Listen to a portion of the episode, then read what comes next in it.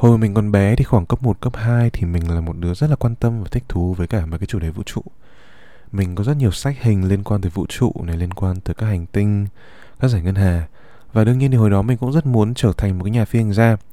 Mình cũng có rất là nhiều hình mình tự vẽ về các phi hành gia này rồi phòng mình lúc nào cũng có những cái poster liên quan tới vũ trụ và cả màn hình điện thoại và máy tính đều có cái wallpaper giống như vậy. Mình cũng dành rất là nhiều thời gian để mà tìm hiểu về những gì cần thiết để có thể trở thành một nhà phi hành gia và mình ghi chép hết ở trong một cái cuốn sổ nhỏ của mình. Nhưng mà bây giờ thì sao? Bây giờ thì mình vẫn rất là thích thú với cả cái chủ đề vũ trụ. Mình vẫn đọc sách báo liên quan tới cái chủ đề đó. Nhưng mà giấc mơ làm phi hành gia thì mình đã từ bỏ từ rất là lâu rồi.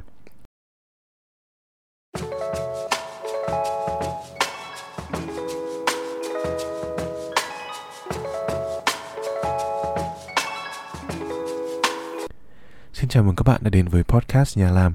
Lại là Hiếu đây và chào mừng năm mới tất cả các bạn đang lắng nghe podcast này. Chúng mình mong rằng bạn và gia đình sẽ có một kỳ nghỉ Tết vui vẻ và nhân dịp năm mới nhâm dần, mình muốn nói về những giấc mơ và ước muốn của mình cũng như là của mọi người khi còn nhỏ và đem chúng so sánh với cả hiện thực bây giờ. Quay lại với cả cái câu chuyện ở trên thì mình tự đặt ra cho mình một câu hỏi rằng tại sao mình lại từ bỏ những ước mơ đó?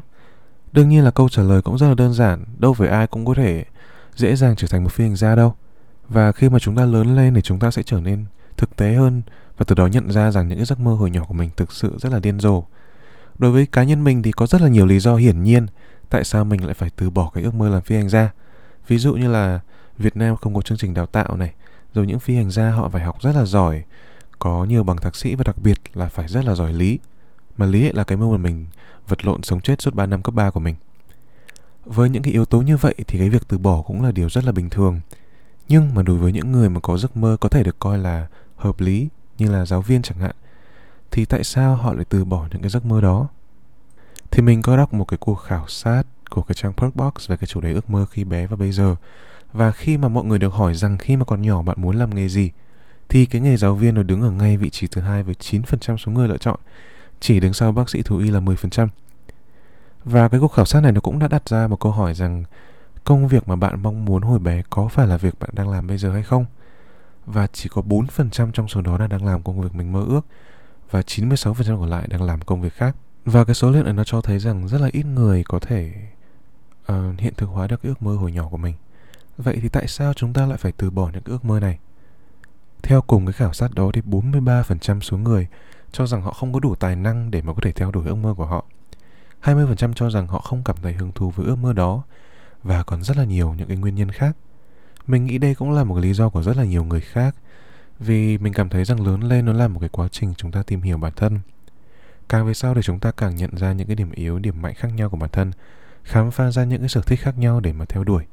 Vậy nên cái việc chúng ta không thể theo đuổi ước mơ hồi nhỏ của mình thực ra nó không không phải là cái điều gì đó nó quá tiêu cực.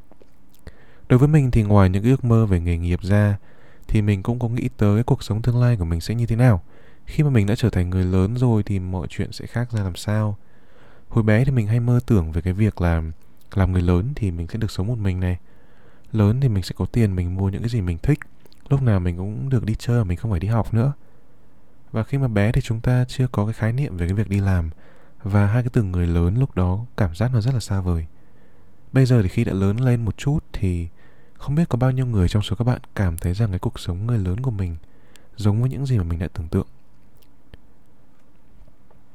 đối với mình thì mình nghĩ rằng cái cuộc sống hiện tại của mình là một cái điều gì mà mình nghĩ là hồi nhỏ mình sẽ không bao giờ mình nghĩ tới. Mình sẽ không bao giờ nghĩ rằng mình sẽ chuyển vào sài gòn để mà sống. Mình cũng sẽ không biết là mình sẽ chọn ngành marketing để mà học. Là một cái ngành mà rất là xa vời với cả cái ước mơ phi hành gia ban đầu của mình. Và mình cũng không thể nghĩ rằng mình sẽ đạt được những cái thành tựu mà mình đã có bây giờ. Cái này nó ngoài lề một chút nhưng mà mình là một người rất là không thích cái việc xem bói mình không muốn bói tình duyên của mình sẽ ra sao, mình cũng không muốn bói cái sự nghiệp sau này của mình sẽ như thế nào. Vì nếu mà nó ra một cái kết quả mà mình không mong muốn thì mình sẽ không biết phải làm gì cả, và cái điều đó cũng sẽ đem cho mình một cái cảm giác rất là khó chịu. Mình thích cái sự không chắc chắn của tương lai mình ở phía trước nên là cũng giống như cái việc là thực tại bây giờ của mình, nó khác xa so với những gì mình tưởng tượng hồi nhỏ. Mình cũng rất mong chờ xem là tương lai của mình về sau nó sẽ ra sao, liệu nó có giống với những gì mà mình đã tưởng tượng hay không. Cảm ơn các bạn đã lắng nghe podcast nhà làm, và chúng mình mong sẽ gặp lại các bạn ở những podcast tiếp theo.